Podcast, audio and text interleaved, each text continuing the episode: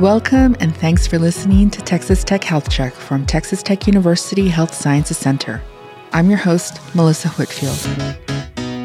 We want you to get healthy and stay healthy with help from evidence based advice from our physicians, healthcare providers, and researchers. PTSD or post traumatic stress disorder is a disorder that can affect anyone at any age who has experienced a shocking, scary, or dangerous event.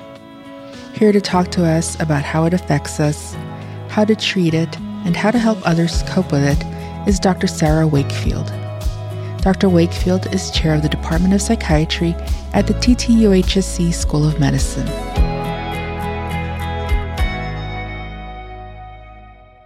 Dr. Wakefield, welcome back to our podcast. Thanks for having me. I'm excited to be here with you this morning. Can you remind our listeners a little bit about what you do at the Health Sciences Center?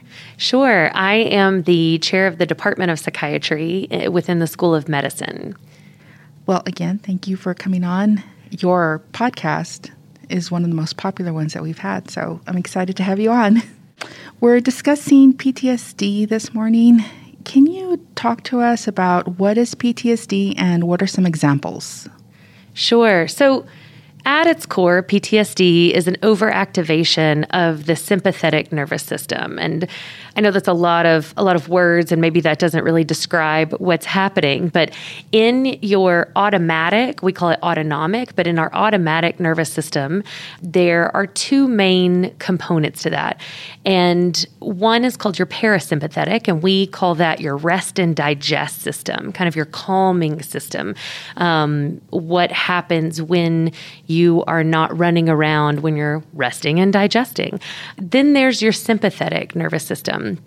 And we think of that as your fight or flight nervous system. So it helps you prepare and get ready if there's something scary. It kicks in when you are participating in sports and running around and need more oxygen to your muscles. Uh, it helps your heart rate go faster when you need to move quickly and that's your sympathetic nervous system. And PTSD is an overactivation of that sympathetic nervous system in response to a past trauma. So it's like your body is almost constantly, or at least when there's a trigger of that past trauma, in that fight or flight state, even when there's no reason or no identifiable reason to be in fight or flight. So, how is that different from maybe anxiety or burnout? Well, anxiety tends to be something that may be more genetically coded, more trait related. So, passed down to you through generations of how your baseline state is.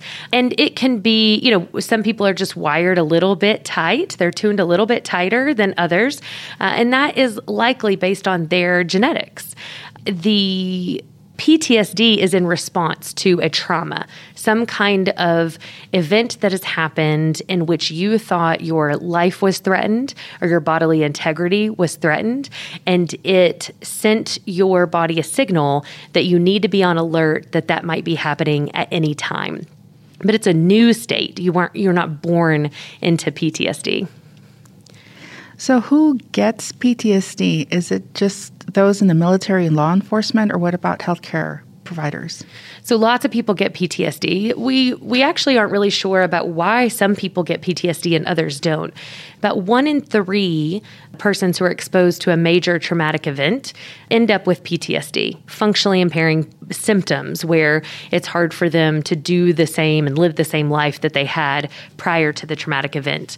So that can be law enforcement, uh, military, uh, healthcare workers, children who have been exposed to trauma, victims of sexual assault. There are lots of different reasons, victims of natural disasters. There are lots of different reasons that you might be exposed to a major traumatic event in which you thought your life was in harm's way. And obviously, there are there are professions that put you in that situation more often. There's some discussion about whether or not the surprise of the trauma increases the rate of PTSD. So, if you weren't sure, you know, if you thought you were going into a combat situation and you had been trained for that and prepared for that, do you have the same likelihood of PTSD as if you were surprised if you had a, a job in the military that you did not expect to be in a combat situation and then find yourself in that combat situation. There's some discussion about whether that latter, the surprise of the trauma, increases the rate of PTSD. Um, that the fear and helplessness and that overwhelming sense of not knowing what to do and feeling a loss of control contributes to your body's trigger to go into fight or flight. Are there differences between men and women with PTSD? There are um, more women when exposed to traumas get PTSD.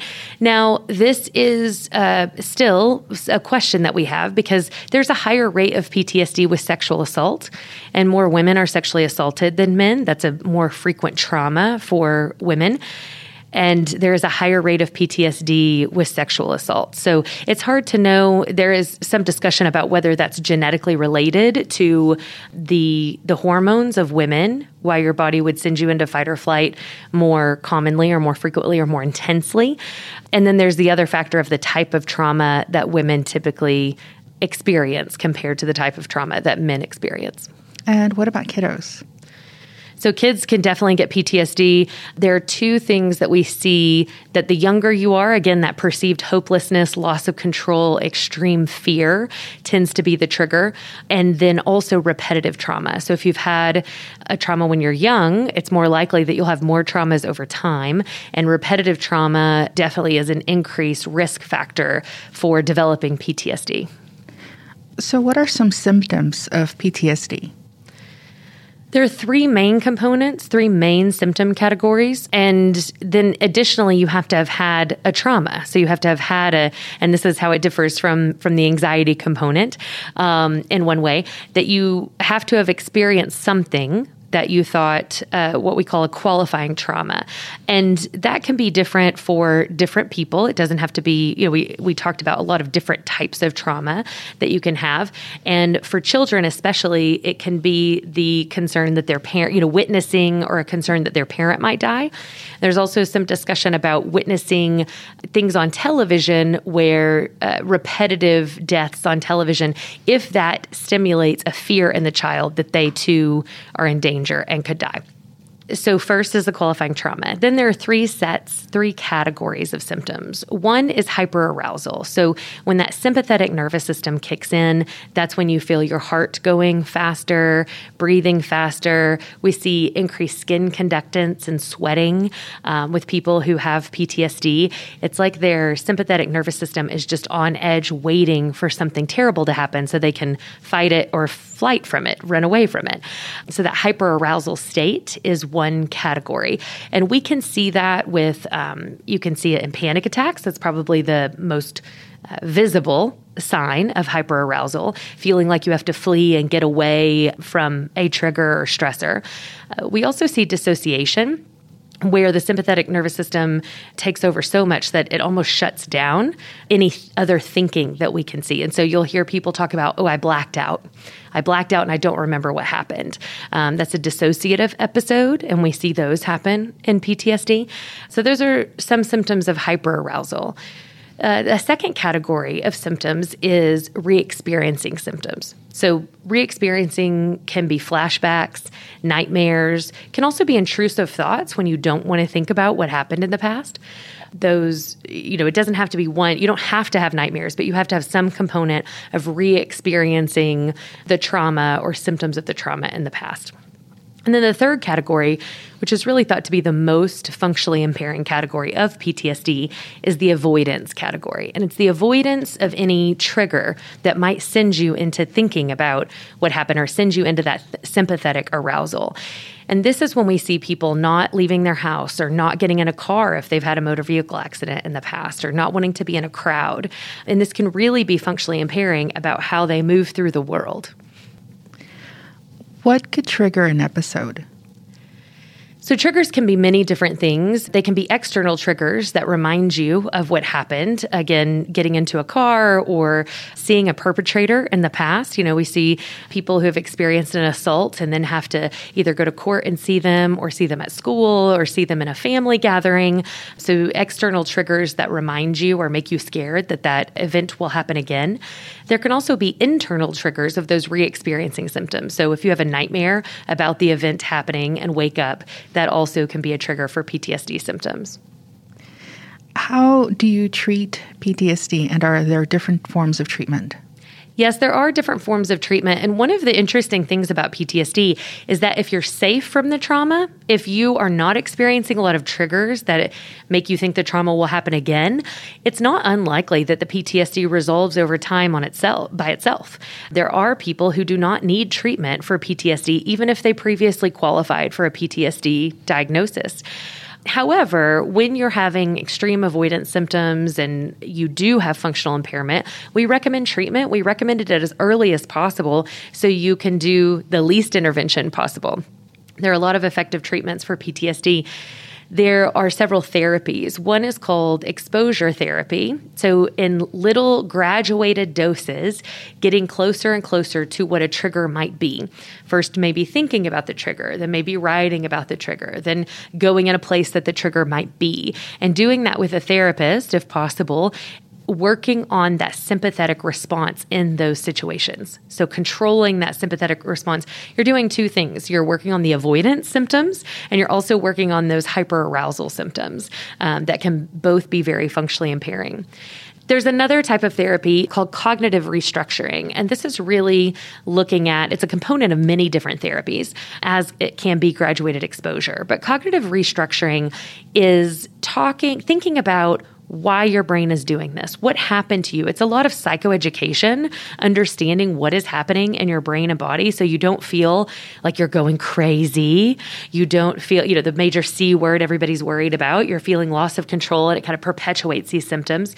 If you understand what's going on in your brain, you feel almost immediately like you have a little bit more control over it and it's not so foreign to you. So cognitive restructuring is really looking at okay, what happened to me? What happened to my brain? What is happening now trying to understand those symptoms so you can catch them early, work on that hyperarousal, talk yourself through avoidance symptoms, um, and really move through that pathology so you can show yourself, look, I am safe here. I am okay here.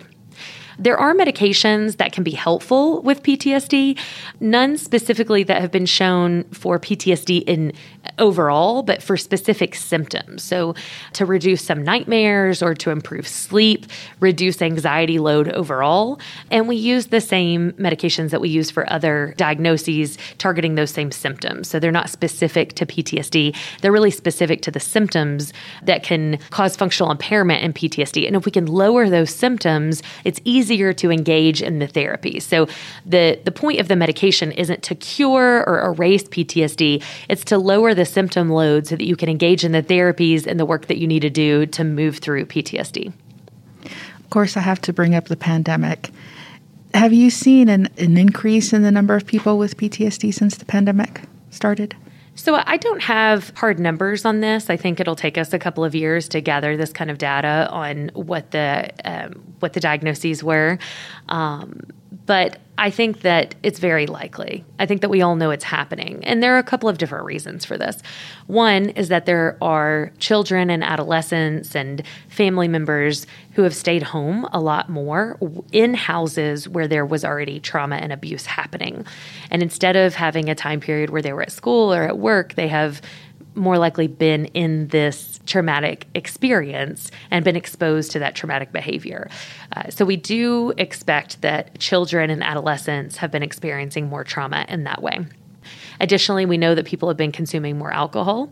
So, perpetrators who might not have engaged in physical abuse at home might have been tipped into that when their disinhibition was erased by alcohol and others drugs and substances. And so we think that there are quite a few more people just in the home experiencing traumatic events just because of the increase in alcohol and the time spent together in that traumatic environment. Second, we know that there have been a lot of people exposed to death both in the hospital and outside of the hospital. Many, many children have lost parents and grandparents. They have seen them get sick. They have seen them die. They have seen them taken away in ambulances. This is these are all potentially qualifying traumas for for children and adolescents. And then we think about healthcare workers and what's going on, in hospitals and that extreme fear and helplessness, especially at the beginning of the pandemic when we weren't quite sure uh, in the surge, you know, in the places where it was surging first, and the services were overwhelmed so quickly, and there were no clear guidelines on what to do. Uh, so I think those were very likely places to see extreme fear and hopelessness and loss of control. So, how can we be mindful of others who may have PTSD? So I try to think about the quote, and I'm I apologize that I don't know who to attribute to it to in this moment, but I see it on posters a lot where you know it says you don't know what someone else is dealing with today. You don't know what road or what they're battling. And so just be kind to everyone. And I think that's the major thing that if we can decrease our judgment about why people are reacting in the way that they're reacting and be kind to each other and and try to access our humanity. And if someone's uh, if you're popping firecrackers next to someone's house and they come out and are, feel really overwhelmed and even yell, then you say, "Oh, sorry. I didn't mean to bother you. I didn't mean. We were just trying to have fun." And move your funds somewhere else. Really, instead of saying, "Oh, this mean old person" or this, per, you know, person who overreacted in this way, uh, I think accessing our humanity and thinking.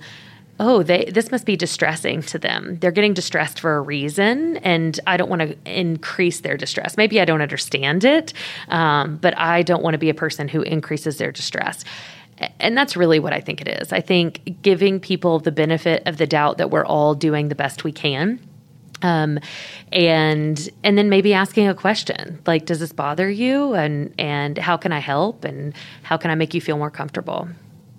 How can we help? Maybe we're in, in a situation where somebody might be triggered and is having an episode. What can we do for them?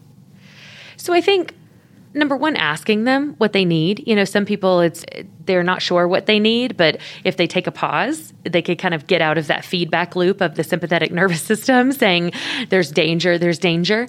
Uh, definitely saying you're safe. I don't see any danger here. How can i help you? Getting somebody a glass of cold water can kind of reset their sympathetic nervous system to being more calm. There are breathing exercises. You know i, I um, when you you see it on TV a lot, the brown bag that someone's given when they're having a panic attack, and that really is fixing the chemical and the oxygenation difference that starts happening when you're breathing too quickly, and it calms you down. There are other ways to do that without a brown bag, taking some deep breaths and focusing on uh, how long your exhale is, so that you can keep lengthening that exhale. I have people count out their exhale uh, and see if they can get to ten. That's actually really hard unless you're really really calm and meditating but when you're in the middle of a triggered PTSD panic, you might get to one. And so, really concentrating on exhaling until you can bring that exhale out to four or five or six and regain control of that sympathetic nervous system, and then assess your surroundings. Is there anything else you'd like to add? It's important for people to understand. I see lots of people in a clinic who weren't even aware that they had PTSD. You know, they they feel they've been labeled with lots of different diagnoses over time, and we take a history, and they've had a you know their symptoms started right after a major trauma, um, and some of them have been experiencing those symptoms for years in some sort of fashion. And I think, you know, we know more and more about how often, how many people are experiencing traumas and the idea of trauma informed care is just being aware of that, being aware of how many people experience traumas and how that affects our brain over time, and at least assimilating that into our diagnosis and our assessment and our treatment structure so that people can understand what's happened to their body and brain and regain control of it and move through their life in a healthier way. Well, thank you for coming on our podcast and talking to us about PTSD. Well, thank you for having me. Always happy to be here. Thanks for listening to Texas Tech Health Check. Make sure to subscribe or follow wherever you listen to podcasts so you won't miss our next episode. This information is not intended to be a substitute for professional medical advice. Always seek immediate medical advice from your physician or healthcare provider for questions regarding your health or medical condition.